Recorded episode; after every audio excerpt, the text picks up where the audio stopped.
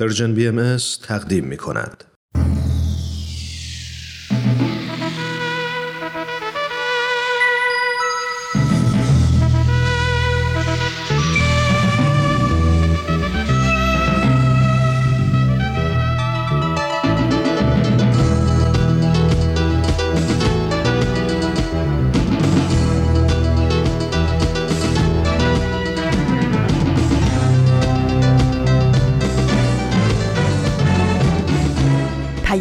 دوست.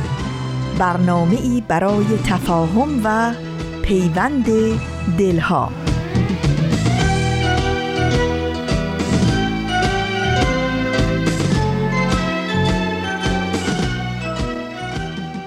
زندگی گرمی دلهای به هم پیوسته است. تا در آن دوست نباشد همه درها بسته است.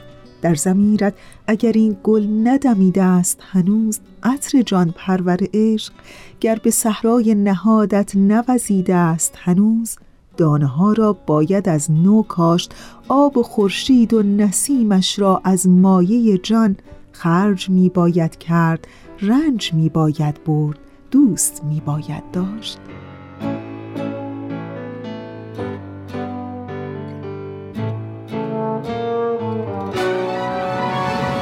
به پیام دوست یک شنبه ها از رسانه Persian BMS خیلی خوش آمدین. من فریال هستم و در 16 مهر ماه سال 1402 خورشیدی مطابق با 8 اکتبر 2023 میلادی همراه با شما. و بخش های پیام دوست یک شنبه های این هفته شما. همونطور که از هفته گذشته وعدش رو بهتون دادیم از این هفته برنامه جدیدی رو داریم با عنوان صدای ستیز. بهتون پیشنهاد می‌کنم که این برنامه رو اصلا از دست ندین. این برنامه که به صورت نمایشی اجرا خواهد شد از این هفته در پیام دوست یک شنبه ها پخش خواهد شد. و در ادامه ازتون دعوت می‌کنم که همراه من باشین در بخش پیشخان همچون هفته های گذشته. امیدوارم که از شنیدن بخش های برنامه رادیویی امروزتون لذت ببرین و دوست داشته باشین. ایران فدای اشک و خنده تو. دل پر و تپنده تو. فدای حسرت و امیدت رهایی رمنده تو رهایی رمنده تو. ایران اگر دل تو را شکستند تو را به بند کینه بستند. چه عاشقان بینشانی که پای درد تو نشستند. که پای درد تو نشستند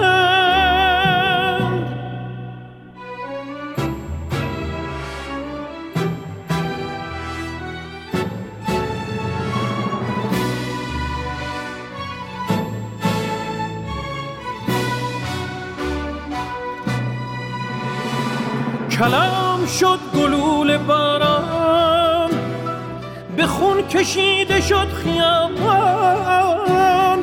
ولی کلام آخری شد که جان من فدای ایران.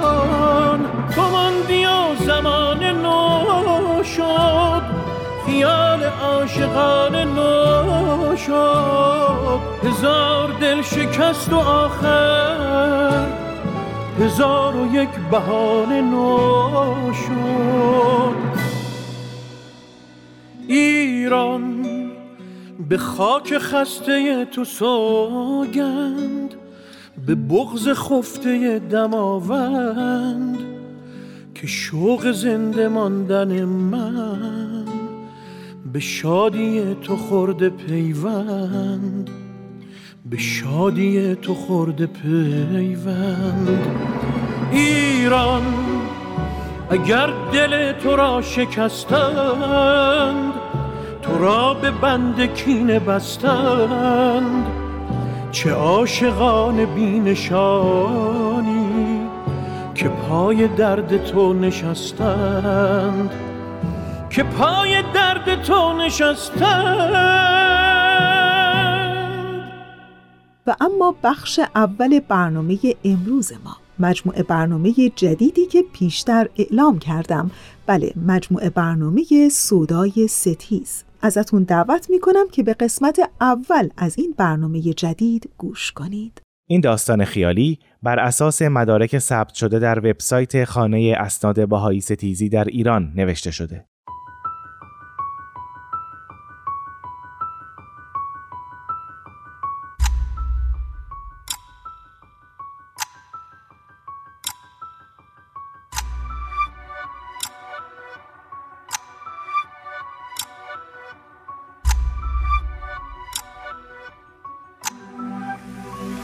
سودای ستیز نه و دو همیشه کتابخانه پدر بزرگم آخرین معمن من برای دور شدن از پریشانی ها و روزمرگی هاست. از در که وارد می‌شوی باید دست راستت خودش را با فضای باریک بین قفسه مجله های ادبی و دیوار هماهنگ کند تا تازه بعدش بتواند کلید چراغ برق را بیابد و اتاق را روشن کند. نور کتابید تازه می‌فهمی کجایی. اتاق دیوار ندارد. یعنی دارد اما تو نمی‌توانی ببینی. همه جا را کتاب گرفته هر چهار طرف از زمین تا سقف. همین جا بود که برای اولین بار دیدمش. برای اولین بار خواندمش و همان بار اول کافی بود تا بدانم با کتابی غیرعادی روبرو شدم. نامش سودای ستیز. نویسنده روی جلد چیزی ننوشته. جلد محکم کتاب را که کنار می‌زنم ورقهای سفید و زبرش مرا می‌بینند. یکی در همان صفحات اول با مرکب و خطی خوش نوشته نویسنده گروهی گمنام اما خوشنام. شاید خوشنام نام نویسندهش باشد که خواسته این گونه و در ابهام خودش را به خواست معرفی کند. ورق بعدی فهرست دارد اما چاپی نیست. همان که نام نویسنده ها را نوشته بود اینجا فهرستی برای خودش ساخته.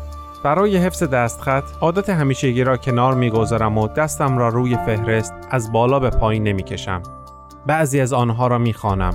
نه و دو جهل بر سریر داغ زمین روح تعلیم شکر بر قبا و اسمهای دیگر هر کدام از این بخش ها یک داستان را شهر می دهد. داستان هایی که اکثرشان در همین 45 سال اخیر رخ دادند و ادعا بر آن است هر نوشته بر پایه سندی واقعی نگاشته شده اسنادی که همکنون هم دسترسی به آنها میسر است. داستان اول نامش نه و دوست. میخوانمش. گویی کسی آن را نوشته که در وقت مناسب در جای مناسب قرار گرفته و مهمتر از اینها این نوشته را برای گردآورنده یا گردآورندگان این کتاب فرستاده. اسمش را در هیچ کجای این نوشته نمییابم. برایم واضح است تلاش کرده خیلی از جزئیات را ننویسد تا شناخته نشود. گمنام است تا اینجا نصف راه عضویت در گروه نویسندگان را طی کرده. منتظر نیمه دوم میمانم. نوشته دوست عزیز سلام. این نامه را به درخواست دوست مشترکمان برای شما می نویسم. به نظرم رسید شاید شما با آن علاقمند باشید و شاید تاریخ روزی به آن نظری بیاندازد. هنوز شور و هیجان انقلابی بین بچه ها موج می‌زد. از روز اولی که قیام کردیم مطمئن بودم مسیر درستی را انتخاب کردم. وقتی روز به روز به پیروزی نزدیکتر می شدیم مطمئن بودم همه آن پیشگویی ها که می گفت سرانجام مظلومان بر ظالمان چیرند به وقوع می پیوندد. وقتی پیروز شدیم در میان آن همه شلوغی و فریادهای الله اکبر الله اکبر کنار پیاده رو نشسته بودم و سرمای هوا و بلوک های سیمانی در برابر گرمی اشکهایم حرفی برای گفتن نداشتند. فقط حق حق می کردم. یکی زد پشتم و گفت تبریک میگم برادر بهت نگفته بودم؟ امروز روز خداست صدایش را شناختم برای اولین بار جلوی ساختمان سوخته شش طبقه کوروش همدیگر را دیدیم. همانجا که ایستاده بودیم و به اطراف نگاه می کردیم، سیگارش را پرت کرد و گفت دیگه تموم شد. راه برگشتی براش نمونده. دورش تمومه. این حرفش به من دلگرمی داد. ولی هنوز هم تای دلم می گفتم شاید نشود. چطور می شود این قدرت را زمین زد؟ اما بالاخره شد. از آن زمان تا کنون در همه فعالیت ها مشارکت می کردم. هر جا کمکی از دستم برمی آمد کم نگذاشتم و اگر وقت می شد و شب به خانه برمیگشتم خیالم راحت و آسوده بود. تا اینکه آن روز فهمیدم حسین نجی دنبال همسرش می گردد. او را تا حدی از میان حرفهای جسته و گریخته دوستانه می شناختم. سرهنگ ارتش بود و همون سال 57 خودش را بازنشست کرده بود. مطبی در بلوار الیزابت داشت و در بیمارستان میساقیه کار می‌کرد. می‌گفتند از خارج مدرک گرفته و سوادش خیلی بالاست. یکی از دوستانم تعریف می‌کرد که برای ناراحتی قلبی پدرش به مطب حسین نجی رفتند و بسیار شلوغ بوده. اولش با خودم گفتم که خب این ارتشی ها خیانتکاران به کشور بودند و الان باید پاسخگو باشند. اما چیزی ته ذهنم می‌پرسید چرا زنشو گرفتن؟ در یکی از روزها میان صحبتهای روزانه با بچه ها درباره او و زنش پرسیدم. گویا وقتی که خانه نبوده چند تا از بچه های کمیته مرکزی ریخته بودند خانهاش و چون خودش را ندیدند زنش را بردند و نگه داشتند تا او خودش را معرفی کند. بچه ها گاهی از این کارها می کردند. اصولا روش ها متفاوت بود. یعنی بخش های مختلف را می سپردند دست خودی ها و آنها هم بر طبق شرایط تصمیم می گرفتند. برای همین ما از دلیل و منطق و روش اقدامات دیگران تا حد زیادی بیخبر بودیم که خب طبیعی هم بود.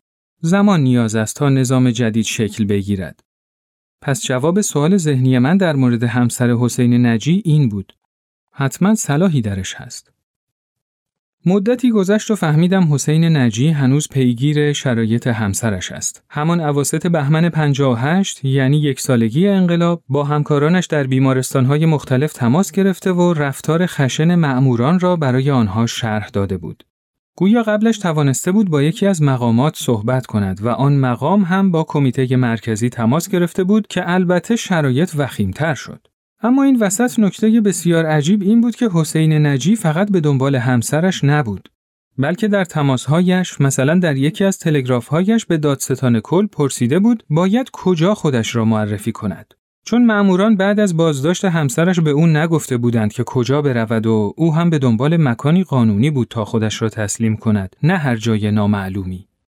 عجب از طرفی این سوال مدام در ذهنم میچرخید که چرا باید یکی در به در دنبال این باشد که خودش را به بازداشتگاه معرفی کند و جواب نشنود. از طرف دیگر اینکه چرا وقتی زنش را گرفتند تا او را وادار به تسلیم کنند به او نگفتند زنش کجاست و او باید کجا برود.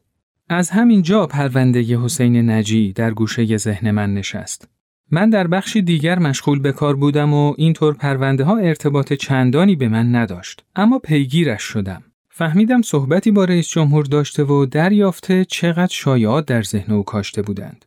اما آیا اینها شایعات بود؟ آیا مقامی مثل رئیس جمهور اجازه می‌داد شایعات مبنای تصمیماتش باشد؟ وقتی بیشتر گشتم دستگیرم شد که از طریق دادستان کل توانسته همسرش را آزاد کند و اعضای کمیته مرکزی که بیشترشان مؤمنان قسم خورده علیه بهاییان بودند حتی اینجا هم به سختی همکاری کرده بودند.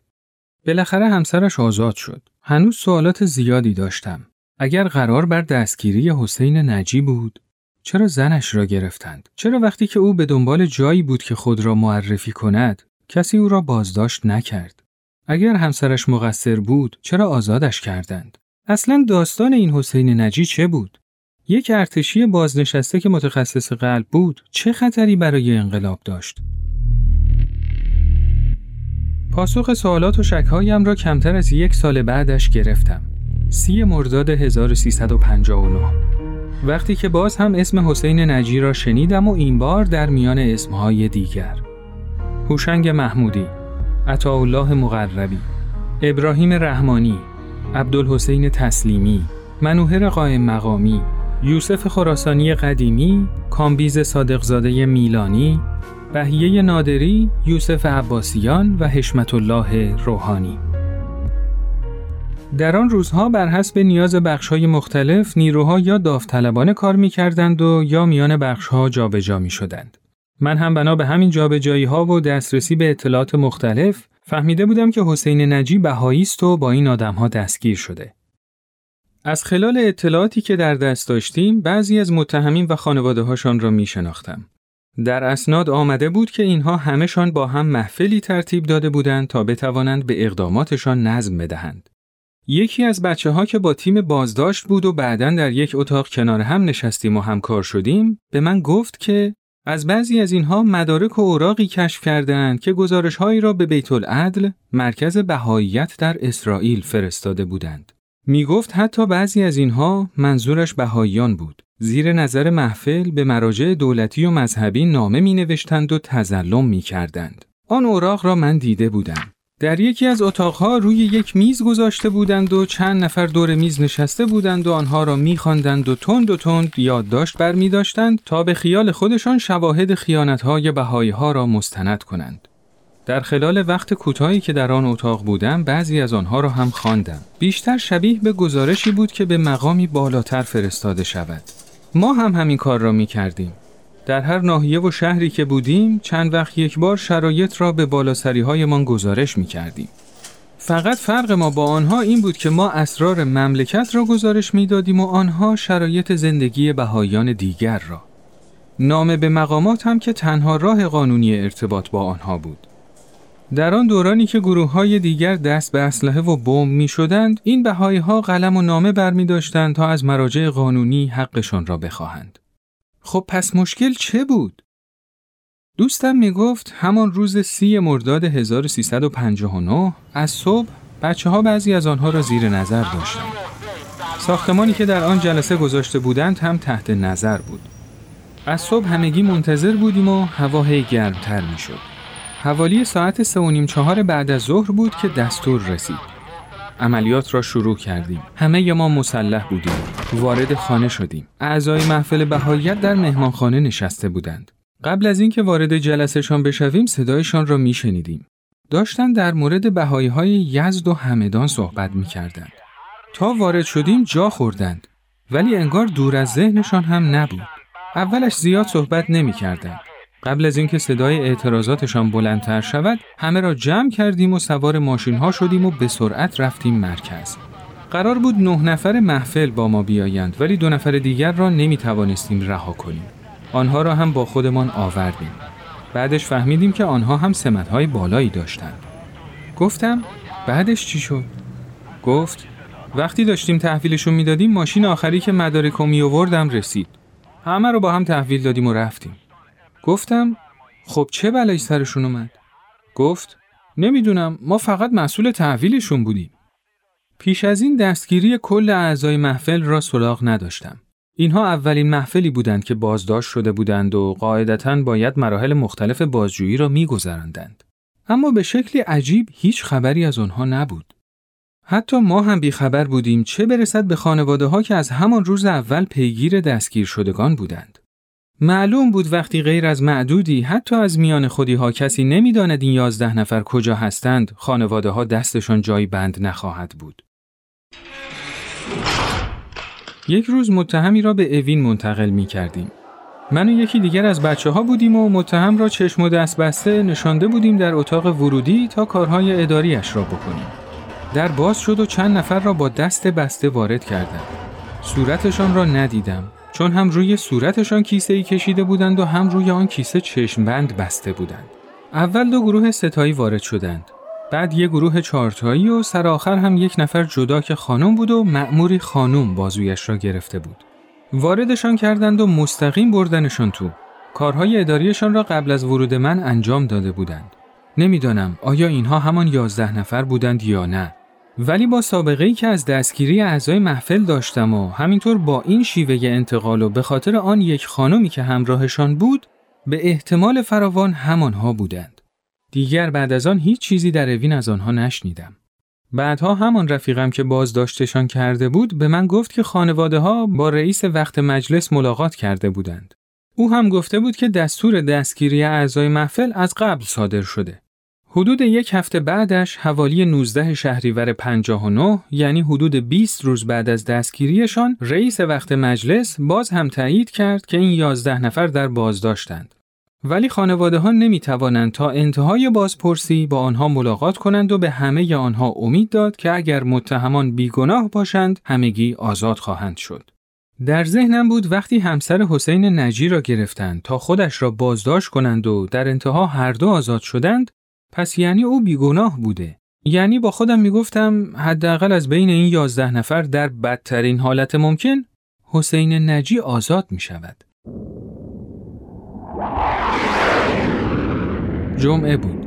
18 مهر 1359. کارها را انجام داده بودم و باید زود خودم را به خانه می رساندم تا بعد از 3 4 ساعت استراحت دوباره سر کار برگردم. از آغاز جنگ مشغولیت های همه من چند برابر شده بود و باید ساعت ها و روزهای بیشتری کار می کردیم. هوا تاریک و خنک شده بود و با یکی از بچه ها در راه برگشت به خانه بودیم و از اتفاقات این چند سال صحبت می کردیم. از وقتی که برای بار اول ریختیم به خیابان ها تا الان که صدام حوس حمله به ایران کرده. از دوستان و دشمنانمان و خلاصه از همه چیز. دوستم می گفت به نظرم دشمن داخلی از خارجی خطرناکتره. حداقل با دشمن خارجی تکلیفت روشنه رو در رو. دشمن داخلی رو سخت بتونی تشخیص بدی. گفتم ولی کار ما اینه که دشمن داخلی رو بشناسیم و باهاش مقابله کنیم. خندید و گفت درست میگی. مثل تاغوتی ها که تونستیم جاروشون کنیم یا مثل همین بهایی ها که اونا رو میفرستیم پیش اربابشون. گفتم ولی جنس این دوتا خیلی با هم فرق داره. کجکی نگاه هم کرد و گفت اگه نمیشناختمت همین فردا گزارشتو رد کرده بودم. برو خدا رو شکر کن خوب میشناسمت. خندیدم و گفتم کم مونده بعد از این همه سال مبارزه تو گزارش منو رد کنی. حرف رو ادامه داد و گفت بهایی هم همش دروغ میگن. از همون اولش که گفتن ما دین هستیم تا همین الان که با هزار دروغ و دون می‌خوان بگن مظلومن و بعد از انقلاب دستگیر میشن و شکنجهشون می‌کنن و می‌کشن. همین محفلشون. یه تعداد بهایی راه افتادن دور شهر که اینا رو ما دستگیر کردیم. گفتم مگه غیر از اینه؟ گفت ساده ای کجا دستگیر شدن؟ گفتم می‌دونم که یازده تاشون همین مرداد گرفتن. گفت بعید می‌دونم. اگرم گم و گور شدن کار دولت نبوده. گفتم ولی رئیس مجلس تایید کرده. گفت حرف منو بله. همین دیروز گفت ما هیچ کدوم از اعضای محفلشون رو دستگیر نکردیم. با تعجب پرسیدم مطمئنی؟ چون من شنیده بودم با خانواده هاشون صحبت کرده و دستگیری اعضای محفل رو تایید کرده. گفت دیروز بین بچه ها حرفش بود. تکذیب شده. شاید اولش فکر کرده کار ماست. بعدش که فهمیده نیست تکذیب کرده. رسیدم خانه. کلید انداختم و داخل شدم. چطور شد تا یک ماه پیش مقامات رد بالا می‌گفتند این یازده نفر را دستگیر کردیم ولی الان ناگهان همه چیز را تکذیب می کنند و می‌گویند چنین کسانی وجود ندارند و دستگیر نشدند. من مطمئنم اگر رئیس مجلس حرفی بزند با اطلاعاتی که در اختیار دارد زده. مگر می شود اول بگوید دستگیرشان کردیم و مدتی بعد کلا زیر بار بازداشتشان نرود. تقریبا در تمام زمان کم استراحتم به همین سوالات فکر کردم. صبح زودتر از خانه بیرون رفتم و پیاده به طرف ساختمان محل کارم حرکت کردم. وارد دفتر که شدم همکارم همان که کنار هم کار می کردیم گفت ها چی شده سید؟ زود رسیدی. مگه قرار نبود بیشتر استراحت کنی؟ گفتم خوابم نبرد. خودت چرا اینجایی؟ جواب داد منم مثل تو. مملکت توی جنگه. ما گفتیم انقلاب کردیم و تمام شد و شروع می‌کنیم به ساختن. حالا تازه شاهد خرابی های صدام هم هستیم. نشستم روی صندلی و به پرونده های روی میز نگاه کردم. مدتی سکوت کردیم. گفتم سید یادت اون یازده نفر که تو مرداد گرفتین؟ سرش را بالا نیاورد و گفت چطور؟ گفتم دیروز شنیدم دستگیریشون تکذیب شده. هیچ واکنشی در چهره و رفتارش ندیدم. گویا خبر داشت. گفت خب گفتم خب خودت بازداشتشون کردی. چی تکذیب شده؟ گفت شاید اونایی که ما گرفتیم بهایی نبودن. گفتم خودت گفتی محفل بهاییت بودن و اسم همشون رو می‌دونستی. سرش را بالا آورد و مستقیم توی چشمم نگاه کرد و گفت ببین رفی من از همون روز اولم به تو گفتم. من فقط مسئول تحویل دادنشون بودم. حالا هم بس کن. این توییته وظایف من و تو نیست. گفتم اول گفتیم گرفتیم و اتهام زدیم. بعد گفتیم نگرفتیم. آبروی خودمون رو اینجوری می‌بریم. صدایش کمی بالا رفت. آبروی ما اینجوری نمیره.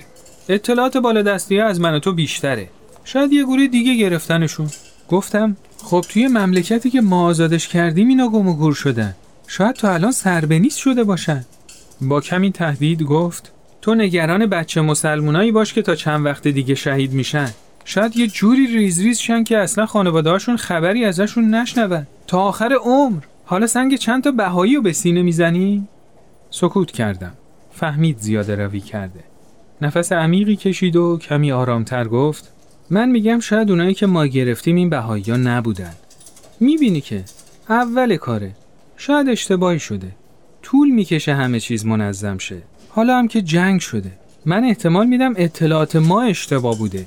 چون شنیدم زنی یکیشون که ادعا می‌کنن ما بازداشتشون کردیم و قبلا کمیته مرکزی خودشو دستگیر کرده بود با چند نفر دیگه از خانواده ها پیش مراجع رفتن.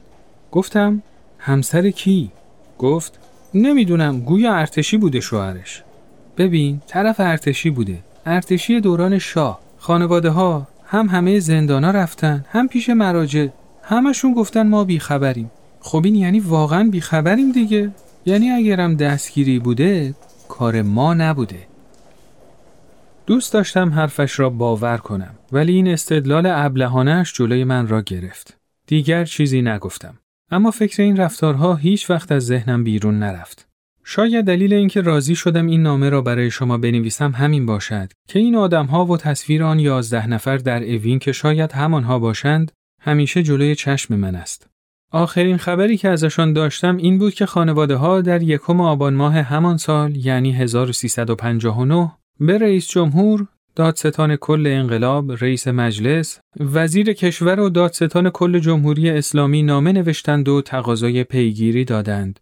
هیچ جوابی نشنیدند. دیگر چاره ای جز نامه نوشتن به رهبر انقلاب نداشتند.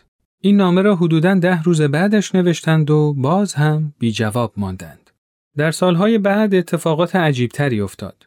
دیگر اسم بهایی را که میشنیدم گوشهایم تیز می‌شد. نه به خاطر اینکه به اینها علاقمند شده بودم، بلکه می‌خواستم بدانم رفتار ما با اینها چگونه است. بهایی هایی که اعضای محفلشان را سر به نیز کرده بودند باز هم محفل تشکیل دادند. دو بار دیگر هر دو بار هم همان رفتار قبلی با ایشان شد. به جزئیات اینها کاری ندارم.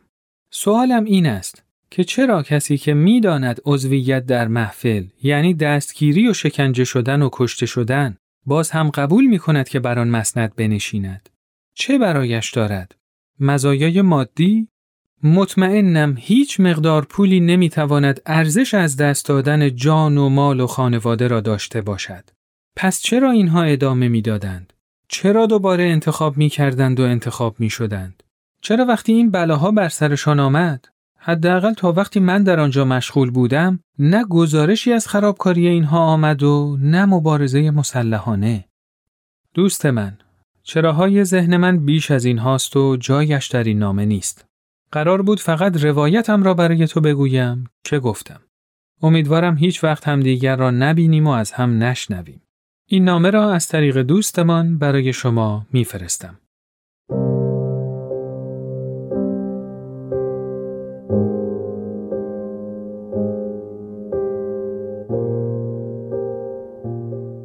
نامش تمام شد. کتاب را میبندم.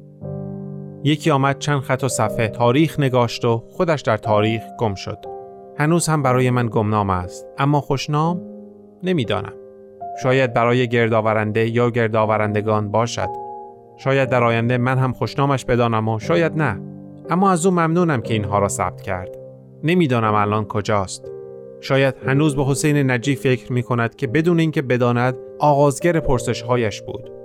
پرسش هایی که حداقل تا آخرین نوشته پاسخی برایشان نیافت. پرسش هایی که معلوم است هر روز برایش مهمتر می شدند. پرسش هایی که شاید به پاسخ برساندش. پرسش هایی که برایش پیش آمده او را درگیر خود کرد. پرسش هایی که شاید برای شما هم پیش بیاید. اگر تا کنون نیامده باشد.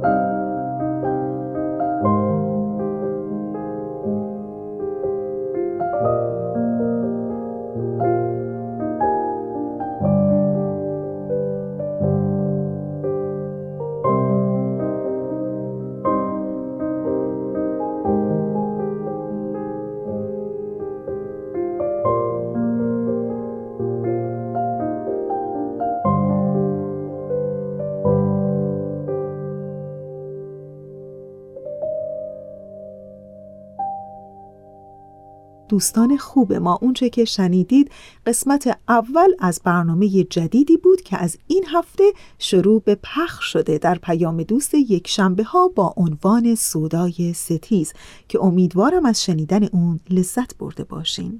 ولی برنامه ما تمام نشده جایی نرین و ما رو تا انتهای 45 دقیقه برنامه امروز همراهی کنید.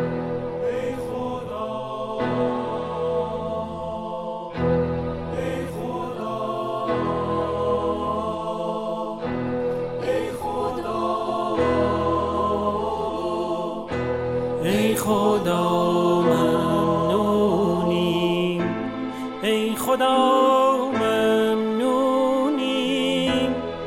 که به ما فهماندیم که تعصب چه در اون آیه شومی دارد. تو به ما فهماندی که تفاوت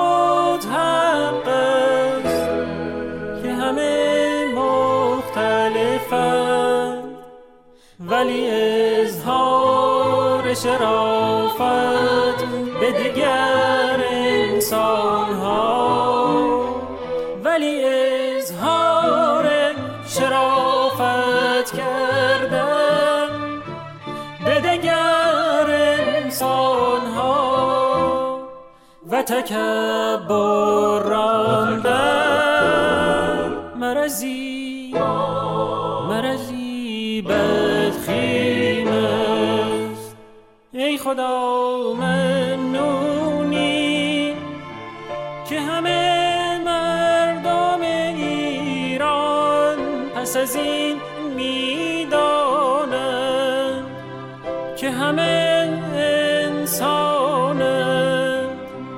که حقوق همگی یکسان است؟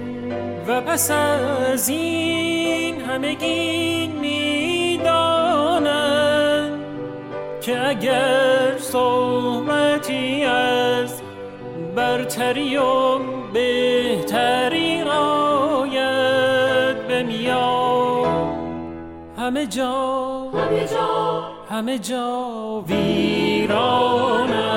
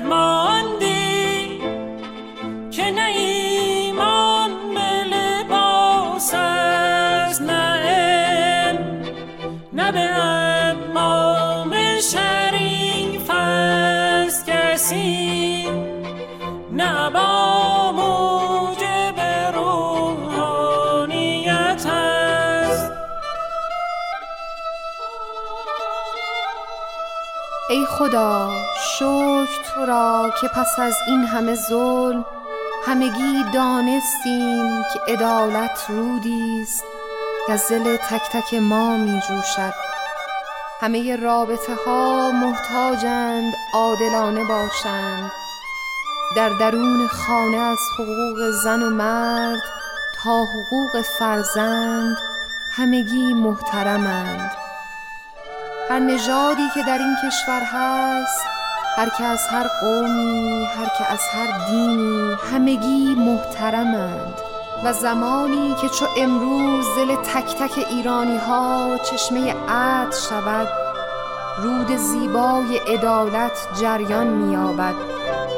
خار و خاشاک ستم از همه جا می شوید و گل صلح و محبت به وطن می روید ای خدا ممنونیم که به ما این همه را فهماندی.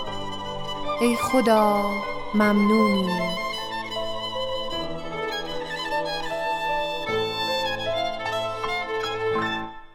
و بخش پیشخانه این هفته با من همراه باشین.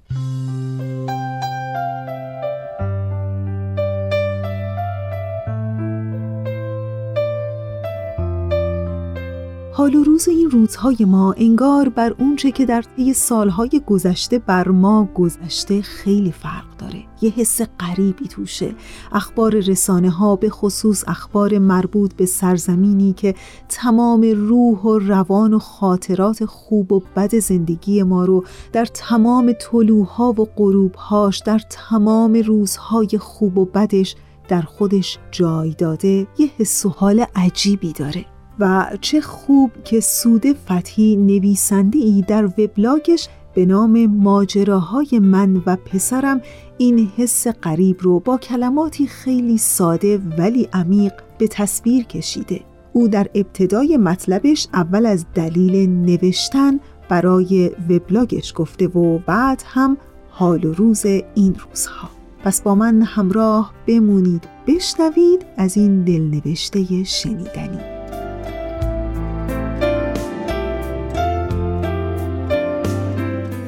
سوده فتحی نویسنده در وبلاگ شخصی خودش دلیل نوشتنش رو اینطور گفته که دلیل نوشتن برای هر کس منحصر به فرده نوشتن برای من یعنی برون ریزی درونیاتی است که گاه همچون شهد معطر شیرین و دلپذیرند و گاه چنان تلخ می شوند که باید خوراک زباله های نه شب شوند و نه به دست رفتگر مهربان به سفر بیبازگشت فرستاده شوند.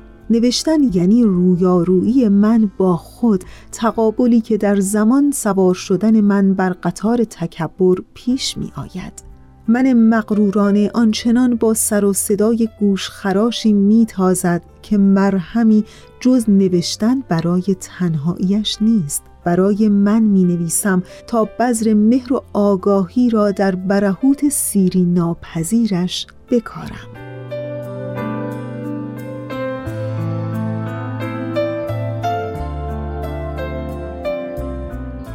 و در ادامه این دلیل نوشتن از حس و حالش از اخبار این روزها گفته با عنوان این روزها و کلمه ها که این روزها کلمه ها بیشتر از هر زمان دیگری و بیشتر از هر چیز دیگری دستهایشان ویرانگر است. علل خصوص زمانی که دست در دست هم تیتر می شوند و کوبیده می شوند بر جانم. فرقی نمی کند از کدام سایت خبری و با چه موضعی باشند. همگی سرکوبگر شدند دوستی می گفت اخبار گوش نده نخون اصلا کانال های خبری را پاک کن. گفتم وقتی فاجعه در حال وقوع است و من پایم روی آتش است کپک شدنم چه کمکی می کند گیرم چند روزی هم بیخبری و خوشخبری. بعدش چی؟ بعد که بوی سوختنم بلند شد و آتش به استخوانم رسید کجا فرار کنم؟ این روزها که هر روز حلقه خاک ملی کوچکتر می شود همین روزهایی که انگار در این چنگ ما و شما امثال من نه جایی میان ما داریم نه جایی میان شما. همین روزهایی که بوی قربت در هوا پیچیده و حس بیوطنی بر ذره ذره جانم نشسته کلمه ها قاتل های قهاری شدند که بسیار خوب می‌دانند در کدام نقطه قلب بنشینند و فشار بیاورند تا نفسم به شماره بیفتد و اندامم به رعشه.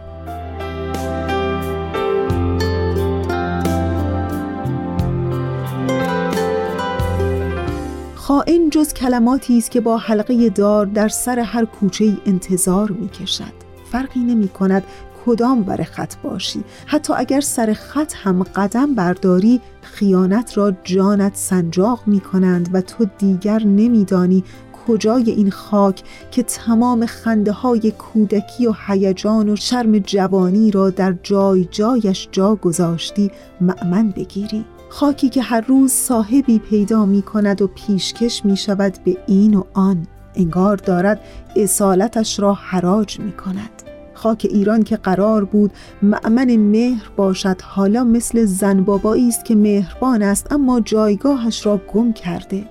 پشت چشم نازک می کند و خط و نشان می کشد. اما من مدام با خودم می گویم همم رنج و مهر است و هم درد و کین از ایران و از شاه ایران زمین.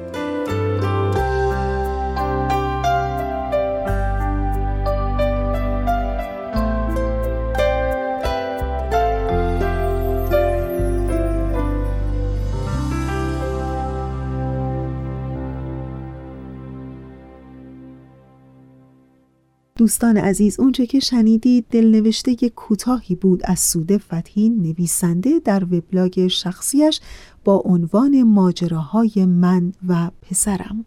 که امیدوارم از شنیدن این دلنوشته لذت برده باشید. ولی برنامه ما تمام نشده. ما رو تا انتهای 45 دقیقه برنامه امروز همراهی کنید.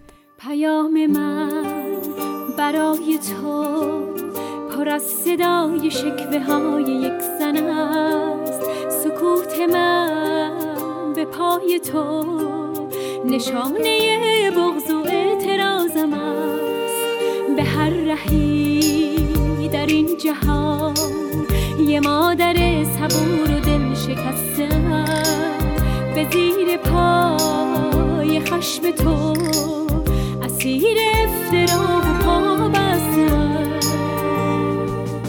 شکایتم از این زمان نبرد نابرابر شکفتن بود. تو رفتی و من ماندم. تلاش و خواستن من از تو کم نبود. سؤال من از این جهان که درگیر جنگ و خون تشنگیست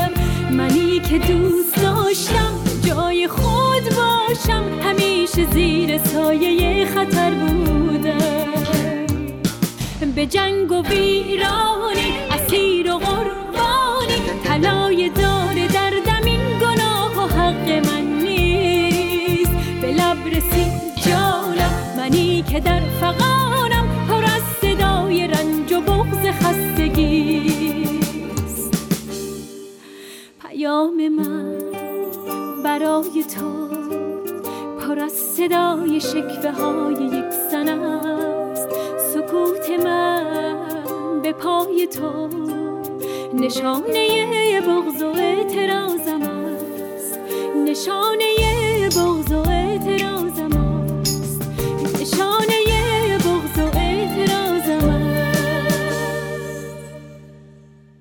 خب دیگه به انتهای برنامه امروز رسیدیم و زمان زمان خداحافظی است. همینجا از بهنام همکار عزیزم تشکر می کنم برای تنظیم این برنامه و یادتون باشه که آرزوی همگی ما برای همه شما همیشه این هست که امیدواریم در زندگی هاتون کلبه دلتون همیشه گرم باشه چراغ امیدتون روشن و وجودتون سبز و سلامت